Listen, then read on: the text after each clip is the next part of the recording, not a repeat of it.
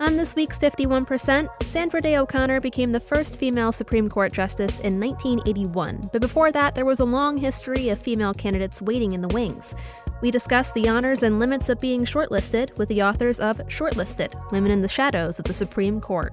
Always the bridesmaid, never the bride. We also take a look at President Biden's shortlist, following his pledge to nominate the first Black woman to the Supreme Court. Coming up on fifty-one percent. I was standing around like one of those girls I had seen in a movie. The whole world was a movie back then. I had my sunglasses on, I wanted to be seen without seeing. Shiloh, Lita, I wasn't really in it. I didn't really get it. You're listening to fifty-one percent, a W A M C production dedicated to women's issues and experiences. Thanks for joining us. I'm Jesse King. With Associate Justice Stephen Breyer set to retire, President Biden has said he will tap his nominee to the U S Supreme Court by the end of February. The Democrat has also said his pick will be the first Black woman to fill the role, more than forty years after the nomination of Sandra Day O'Connor, the first female Supreme Court justice in nineteen eighty-one. When we talk about women in the Supreme Court, we tend to start with O'Connor. But as our guest today will tell us, there's actually a long, untold history of women being considered, but ultimately passed over for the nation's highest court. Renée Knake Jefferson and Hannah Brenner-Johnson are the authors of Shortlisted: Women in the Shadows of the Supreme Court, out now on New York University Press. Jefferson is an internationally recognized expert on professional responsibility and legal ethics, as well as a professor of law at the University of Houston, while Johnson is vice dean of academic affairs and a professor at California Western School of Law in San Diego. Both have done extensive research on gender equality in the legal profession. Their latest title, in addition to sharing the stories of the so-called shortlisted sisters, examines the challenges women and minorities face when seeking positions of power, be it in the courts, in the boardroom, or on the playing field.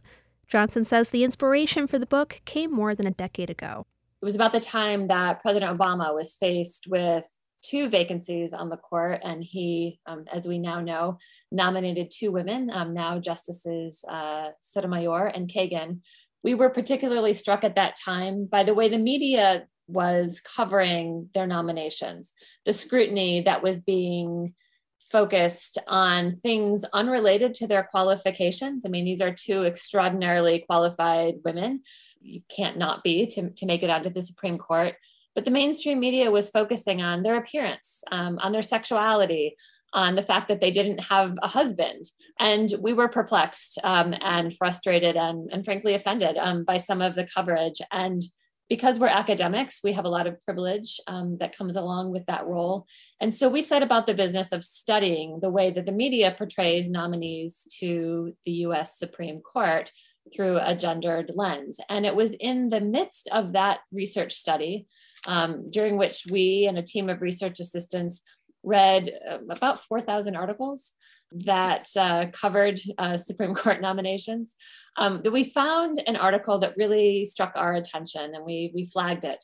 Um, it was an article written in the nineteen seventies that appeared in the New York Times, and it talked about President Nixon um, was faced with vacancy on the Supreme Court, and he had shortlisted two women, um, a woman named uh, Sylvia Bacon, and then a judge from California named Mildred Lilly. Now, the article was, um, well, it reminded us of what we were observing in two thousand nine and two thousand ten in terms of the coverage. Um, the article noted that Judge Lilly looked great in a bathing suit um, and that it was fortunate that she had no children. Now, we were stunned and shocked, of course, by that sexism in the coverage. But even more importantly, and more relevant to your question, um, we realized we had never heard of this Judge Lilly. We didn't know that Nixon had, in fact, placed um, two women on a short list for the Supreme Court in the nineteen seventies.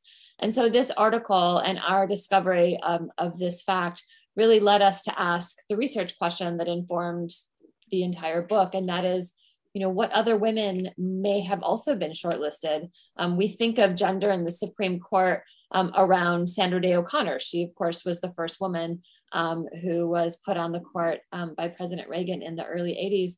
But we wondered if there was another um, thread through that ran through this storyline, and in fact, um, learned that there were nine women um, who were shortlisted up until the point at which um, Sandra Day O'Connor became the first. And so who are these nine women? Okay, so you've got to go back to the nineteen thirties uh, and start with Florence Allen. She was shortlisted by F D R. And actually, we have seen the memo in his archives from nineteen thirty-seven. This is the year that he was considering adding more justices to the Supreme Court because he was unhappy with the court continuing to strike down his New Deal legislation. Ultimately, that did not happen, and she remained on that short list, although he did make her the first female federal court of appeals judge on the Sixth Circuit. And prior to that, she was a judge on the Ohio Supreme Court. Then L B J was next. He shortlisted Soia Mentschikoff. She was the first female law professor at Harvard Law School and the first female professor at the University of Chicago Law School. Then you have the, the two women we've already talked about, or that Hannah already mentioned, Sylvia Bacon, a judge in Washington, D C, and Mildred Lilly, a judge from California, both who found themselves on Nixon's shortlist. Then President Ford shortlists his Secretary of um, Housing and Urban Development, Carla Hills. Well, and he also considers Cornelia Kennedy, a judge on the Sixth Circuit. And then we jump forward to President Reagan's shortlist. In his shortlist for the Supreme Court, of course, he had campaigned on the promise to put a woman on the court.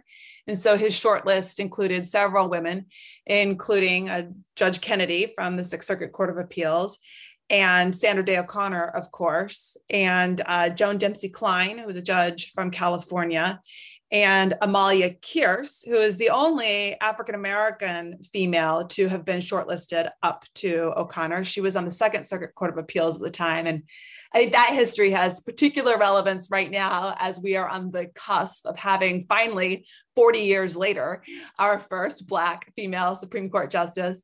And then who did I forget, Hannah? There was one more. Susie Sharp. Oh yeah, how could I forget Susie Sharp? And Susie Sharp, who was the first female justice on the North Carolina Supreme Court, the first female Chief Justice elected to any state Supreme Court. Uh, and I don't know how I could possibly have forgotten her, because of all the women, her archives were definitely the most fun. They were filled not just with all of her opinions and drafts and the things she did as a judge, but all kinds of juicy details from her makeup routine and her exercise routine, recipe ideas. I, I'm not sure how I forgot her, but uh, those are your nine. So we didn't mean for it to be enough to seat a full Supreme Court, but as it turns out, uh, it could have. We could have had nine female justices already on the Supreme Court. Is there anything that you think would be, I guess, different today if any of these women had been selected? I mean, it's a really interesting thought experiment to contemplate Florence Allen being appointed to the court by President Hoover or F D R, and what that would have meant, not just to the opinions that came out of the Supreme Court, you know, over time, but also how that would have opened doors for subsequent appointments, and not just subsequent appointments on the Supreme Court, but just to positions of leadership and power generally. We know that there's a great power in seeing representations of people who look like us um, in those very, very powerful positions. We talk in the book about uh, Madeleine Albright, who was asked at one point if she ever contemplated being um, Secretary of State. And you know, she said, well, um, that, that thought had never really, you know, crossed my mind because I never saw somebody in that role wearing a skirt. And, you know, for many of us, you know, myself included, um, you know, walking through the, the hallways of my law school, you know, the portraits of the professors who um, were there for ages, you know, were all white men. Um, I didn't see very many representations of people who looked like me. Of course, I made it into the doors of the law school. But I think that if, if somebody like Allen or one of the early women had been elevated to the Supreme Court, I think it would have expedited our path forward um, and perhaps gotten us a bit closer to issues of, of equity and equality in, in a bit more expedient fashion. And if I could just add to that, it isn't just about seeing women in these roles, although to be sure, that's really important, but it's also just having the workplace ready for them. One of the things that we were horrified and maybe a little amused, but mostly horrified to discover is that these women in our study in some ways couldn't be more different, but they had some common experiences. For example, Uh, when they got to courts, there were no bathrooms for them. So they had to either borrow a male colleague's bathroom. And in fact, with Florence Allen going to the Sixth Circuit, they had to get federal funding to have appropriate facilities for her. Uh, the women were routinely told by employers, we'd love to hire you, but we don't, we don't have facilities for women here. And if women had been more present on the Supreme Court earlier on, not only would we have been inspired to see ourselves in them, but frankly, the, the workplaces, public life would have been open to women more quickly. I think that's a good point. It makes me think, like, are there areas where you still see room for improvement today? I think that the analogy of the physical spaces not being appropriate or amenable to women, we can extrapolate from that a little bit and think about the structure of the workplace, not just in terms of locations of bathrooms, but what a work day looks like and where one has to do their work. And uh, especially in COVID, everyone has been thinking about work-life balance and issues, for example, of, of childcare. And that was definitely another theme we saw. So some of the women in our study never had children, others did. But one theme that was common from all of them was the lack of childcare support and very difficult decisions they had to make in their professional lives. I think that those are decisions that women grapple with still today and fall, to be sure, on, on all caregivers, but because women are disproportionately more likely to be the caregivers, they're more impacted. Well, and that reminds me of one of the structural changes that one of the women in our study made, um, Soia Mentschikoff, who Renee mentioned a few moments ago. Um, she was a, one of the first female law professors in the country. She taught at Harvard. She was at the University of Chicago. She was the first permanent female dean at the University of Miami. And she was also the first uh, female president of the A A L S, the American Association of Law Schools, which is a national affinity organization for law professors, um, an organization that is still very much alive and, um, and thriving today. And when um, Mentschikoff was the president of A A L S, she noticed that there were few female law professors who would attend the annual meeting, which was scheduled at that time in between the Christmas and the New Year holiday. And for women who were juggling life as a mother, uh, as a spouse, as a, a professional, it was really difficult for them to get away to this important meeting. So she moved the date of the meeting. She made it after the holidays, which seems like a really simple thing. But in fact, once she did that, women law professors were able to attend. You know, perhaps um, it's not readily apparent to your listeners the importance of attendance at a meeting like this. It's a place where scholars come together and share their research. It's where connections are built. It's where, you know, relationships develop that might lead to other professional opportunities, um, you know, new jobs, speaking opportunities. Uh, even awards. Um, Renee and I ourselves were beneficiaries of uh, Mentschikoff's work to change that meeting date. We routinely um, attend this meeting. Our paper that I uh, that came out of our media study that I referenced earlier was the recipient of an award um, at that very conference. And so, you know, sometimes the structural changes like don't require massive efforts to, uh, to make them, but the impact can be quite significant. You also talk in the book about the use of shortlists in general, and at times the limits or even harms of shortlists. Can you tell me a little more about that? Well, to be sure, in order to be selected for a position of leadership and power, whether it's the Supreme Court or, you know, another shortlist that's been in the media lately uh, relates to uh, head coaches for football.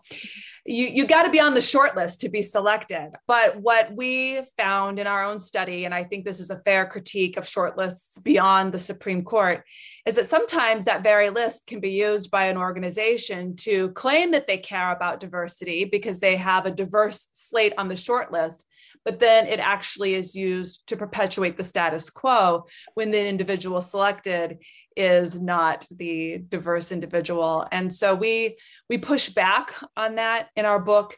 We show how the use of, of shortlists perhaps kept women off the Supreme Court longer than it should. And Um, both Nixon in that example, so we told you that's where the book's origins were, we, we've listened to his Oval Office tapes. So he did put two women on his Supreme Court shortlist, but behind closed doors, he said he would never put a woman on the Supreme Court. In fact, he said he didn't even think women should be allowed to vote, but he wanted their votes. And so he used the placement of women on his short list to be able to go and politically say, yes, women, you know, you we at least considered you this time, and, and maybe your time will come. In fact, I mean, he was so blatant that he actually delivered a speech to a women's group after he appointed Justices Rehnquist and Powell from his short list, uh, both white men, of course. And we've, we've seen that same kind of dynamic play out. So we are, are mindful that you've got to be on the short list to be selected, but our book focuses on ways that sometimes that effort for reform can actually undermine the very objective it's meant to achieve. So I guess, how do we avoid that? You mentioned what's going on right now with the N F L even. Is there a better way to enforce things like the Rooney Rule, or is it more of a matter of changing the culture? Well, I mean, I think part of what we're doing, we're just, we're shedding light on the shortlist, right? We are um, illuminating this practice um, that, you know, many of the women in our study were perpetually shortlisted. Always the bridesmaid, never the bride. Um, there was an old Listerine ad, apparently, that sort of bore that sentiment. And, and Sharp was shortlisted so many times that that was sort of what she, how she referred to it, this sort of chronic shortlisting. And I, I think part of how we can um, address it or or fix it or or keep it from happening in, in this negative sort of way is to tell the story, to make it evident. But there are also some a little bit more concrete things that can be done. For example, Biden has a short list of all Black women. So we know that a Black woman will come off the short list. That is not necessarily what we recommend in the book, although of course we appreciate the fact that Biden is finally making good on something that is long deserved. Uh, but another example that comes from the book. So I mentioned Amalia Kearse. She was the only Black female in our study that was shortlisted, considered for the court before O'Connor. She would go on to not only appear on another shortlist of Reagan. Reagan had multiple vacancies and could have given us more than one woman on the court, but he checked that box and was ready to move on. She was later considered for the court by George H W Bush and also by Bill Clinton for the very seat that Justice Breyer now holds. So it's sort of interesting, in his retirement, it will finally go to a Black woman. But to your question, how did she end up on the short list at all? And how did she end up on the Second Circuit Federal Court of Appeals? This is a concrete example of the kind of reform that we are interested in, and it's structural reform in the decision-making process. When President Carter took office, he decided to change the way federal judges were appointed to the court. And of course, he never had a vacancy on the U S Supreme Court. He would have given us our first female justice, I'm sure. But he transformed the lower federal courts. He put more women on lower federal courts than all presidents before him. And the way he did it was by taking that decision process out of the sort of behind the scenes, who do you know? And he actually created a commission through executive order. It had uh, sixteen different panels or groups across the country. And the, the panels were diverse in makeup, women, men, minorities. They were tasked with interviewing and vetting candidates for the federal judiciary who were also diverse, women, men, minorities. And so a structural reform like that is another example of how a shortlist can go from being really just sort of lip service to diversity and actually having meaningful, real change. Let's talk about President Biden's shortlist then. Um, who are some of the women that Biden has on his shortlist, and what does this mean for the court? I'll take the second part of that question uh, first, and then Hannah may have some thoughts as well. I mean, I think what this means for the U S Supreme Court, we aren't going to see a major ideological shift. It's still going to remain sort of six three with this conservative majority, but it is absolutely transformational in terms of the court's history and its legacy. It will increase the institutional legitimacy of the Supreme Court as it moves ever closer to reflecting the public that it serves. For the first time ever, we will have two Black justices. We will have four female justices. And to the point Hannah was making earlier about it, it matters who we see holding these, these roles. Young girls, young Black girls across the country are going to be inspired to become lawyers, to become judges, and to reach for the highest pinnacle and whatever career goal they might possibly have. Now, as for the names that we're seeing, um, I could start with the most obvious, and Hannah might want to jump in with some names as well. But the one that I think everyone is speculating is most likely is Ketanji Brown Jackson. And that's because she was confirmed by this very same Senate just a year ago for the seat she currently holds on the D C Circuit Court of Appeals. Prior to that, she was a federal judge in a district court. She's also served as the federal public defender. And I think this is kind of a nice piece for Breyer's legacy. She clerked for Justice Breyer. And so he would be retiring from a seat that he would be giving to one of his former clerks. I think she's probably the most likely pick. Um, she also received bipartisan support when she was confirmed by the Senate. So um, in a world where everything seems like the parties can never agree, to be able to say that, I think also um, probably has her very close to the top of the list. Yeah, I don't disagree um, with Renee's analysis. Um, and, and I think it's worth highlighting that today the process is so incredibly partisan. Um, we've talked about Amalia Kearse, who is one of the shortlisted women um, that we write about in the book. She was um, shortlisted by presidents across partisan lines. Um, we don't see that today. Um, it would be unthinkable, really, to think about our former president um, and President Biden actually nominating um, or shortlisting even uh, some of the same women. Other judges, of course, are on the list. Um, but I would be remiss if I didn't mention Melissa Murray, who is a law professor at N Y U, um, and importantly wrote the foreword to the paperback edition of Shortlisted that is coming out next week. So um, we feel really, really lucky uh, to have her writing start the uh, the new edition of the book. Um, but the list is the list is long. Um, it is filled with incredibly qualified women. Um, it's going to be a difficult pick um, for sure. It will, of course, include political calculations, um, as all shortlisted and, and nominees have in the past. Um, but I guess we will know by the end of this month is what Biden tells us. Well, as you prepare for your paperback edition to come out, what's the biggest thing you hope readers take away from your book? There's a couple things. On the one hand, the book is an untold history. So I want readers to know that the history is so much more than, I mean, not to take away from Sandra Day O'Connor being the first female justice on the Supreme Court, but the history is so much more rich. And history tells us a lot about what's happening now, and it helps put into context just how long overdue the placement of a Black female justice is on the court. But the other thing I hope readers take away is that we can learn a lot from the lives of these women that apply to everyone as they're trying to navigate their own career trajectory, their own balance of personal and public and family life, professional life. And so it's it's very much a book about the history of the Supreme Court that's been untold, but it's also very much a book about these women and their incredible lives. And I won't speak for Hannah on this, but I will say, learning from these women, they felt like real mentors to me and uh, helped me navigate my, my own professional pursuits. And so I, I hope they do the same for readers. Renée Knake Jefferson and Hannah Brenner-Johnson are the authors of Shortlisted: Women in the Shadows of the Supreme Court. You can find it now at all major booksellers. It'll be out in paperback with a new foreword from Melissa Murray next month. For more, check out shortlisted book dot com. Thank you both so much for taking the time to speak with me. It was a pleasure to meet you, and thanks so much for having us on.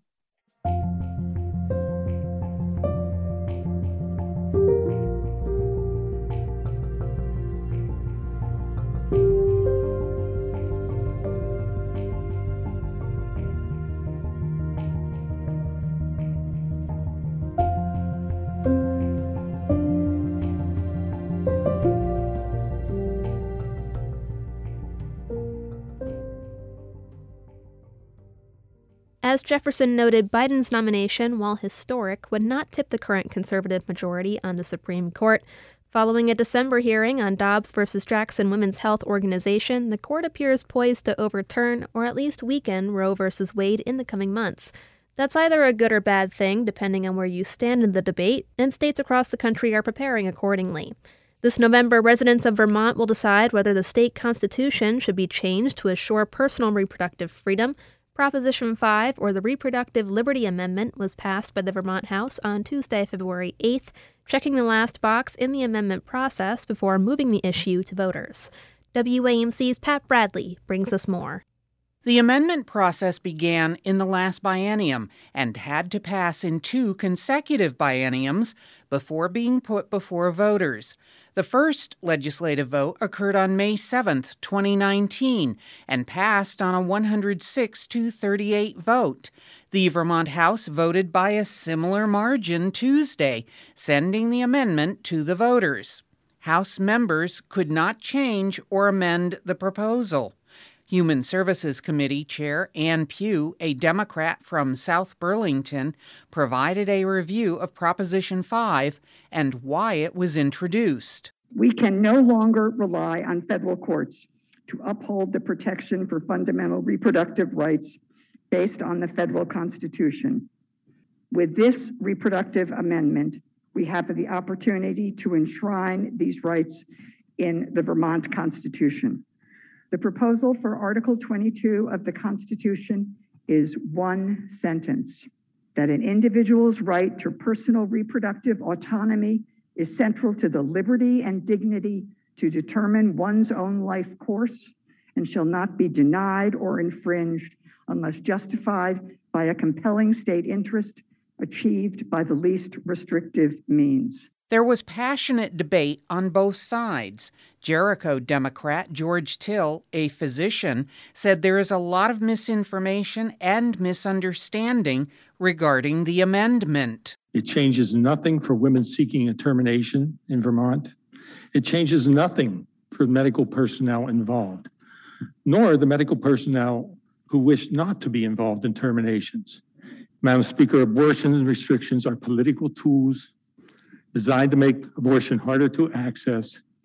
They are not designed to increase safety, nor to improve the medical standards of care.